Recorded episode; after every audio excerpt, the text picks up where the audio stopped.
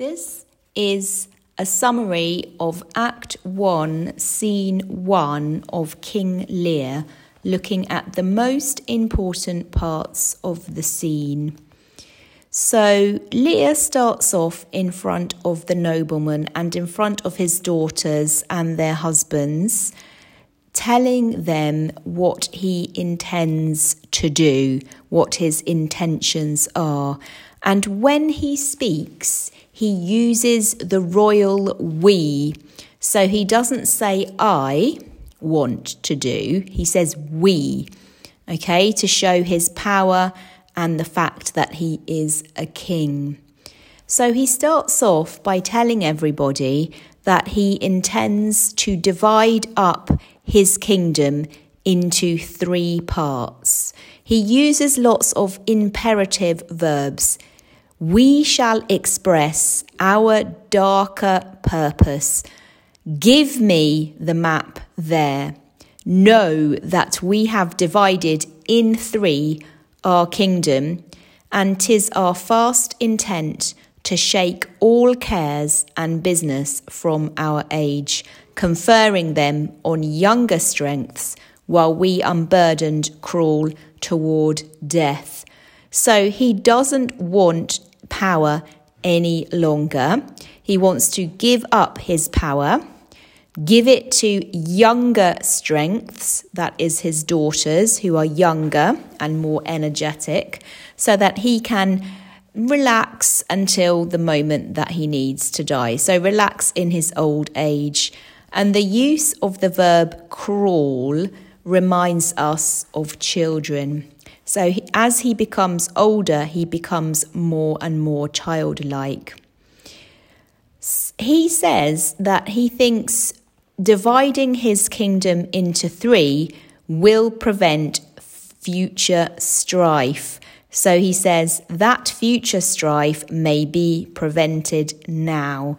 This is ironic because dividing up his kingdom does not prevent but causes conflict because his daughters will argue um, and he's going to send one of his daughters away to France as well, causing conflict between France and England as well.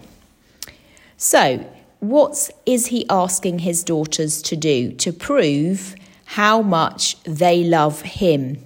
Which of you shall we say doth love us most. So he's setting them a challenge to declare their love for him.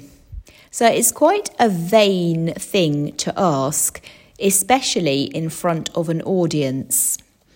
So he asks Goneril to speak first. So what does Goneril say? She says, Sir, addressing him in the polite, formal way, I love you more than word can wield the matter.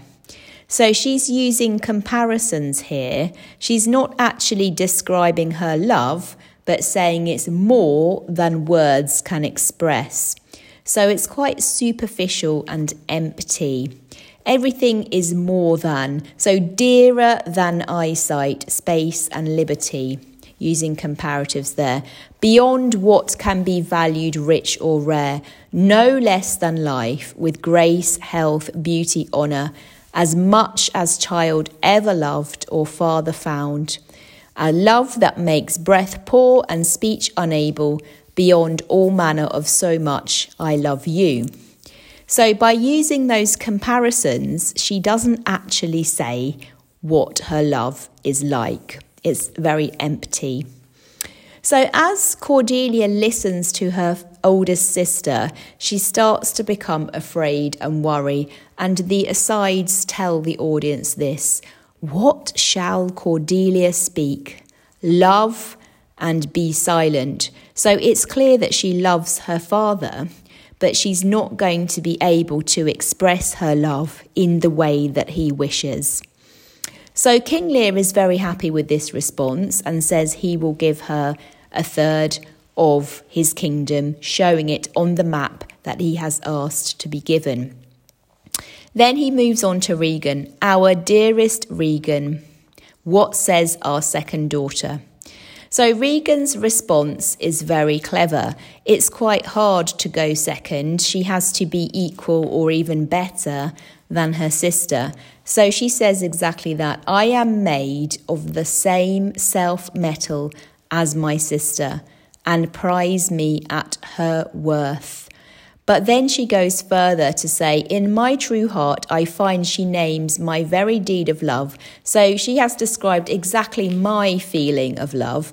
Only she comes too short, that I profess myself an enemy to all other joys which the most precious square of sense possesses, and find I am alone felicitate in your dear Highness's love. So she says that she loves him so much that everything else is nothing compared to her love for her father. And that is the only thing that makes her happy. So Cordelia is even more worried now. She says, Poor Cordelia, what, what am I going to say after my two sisters have answered in this way, which I cannot do? But then she says, I'm not poor, yet not so, since I am sure my love's more ponderous than my tongue. So her feeling is much deeper than anything words can express. She's sure of that. So when King Lear finally comes to Cordelia, he says, Our joy. So he has said to Regan, Our dearest, but he uses joy for Cordelia. And he expects her to say something even better than her sisters so that she can get an even more important part of his kingdom. So her response is nothing, my lord. So this is a shock. Nothing, he asks. Nothing, she replies. Nothing will come of nothing speak again. So we have nothing repeated five times in four lines. And this is going to be a very important theme as King Lear will be reduced to nothing in the middle of the play and he has lost everything through his own mistake that he's making here, dividing up his kingdom. Cordelia's response is daring and dangerous, but she has to be true to herself. Unhappy that I am. So she wishes she could, but she cannot speak in that way. I cannot heave my heart into my mouth. I love your majesty according to my bond, no more, no less. So I can't describe my love. I feel it, but it's impossible for me to express in a, poetic way. So Lear starts to get really angry here. How? How? Cordelia. So these exclamations and questions show his anger. Mend your speech a little, lest you may mar your fortunes. So he's giving her advice here say something better, otherwise, you're going to be in danger. So Cordelia says something very interesting here. She says, Why have my sisters husbands if they say they love you all? So they say, Regan says, I only love you, father, but she has a husband who she loves. So she is therefore suggesting that Regan and Goneril are lying. They're not telling the truth because they love their husbands. They don't only love their father. So she's saying that when I shall wed, that Lord whose hand must take my plight shall carry half my love with him. Okay, so if she does get married, half of her love will go to her husband and half will remain with her father. So at the end of this extract, we see what King Lear finally says to his daughter. Um, so young and so untender. So, this untender, he expects a child to honour, love, and worship a father, a mother, especially a king. But she's saying, I'm not untender, I am true.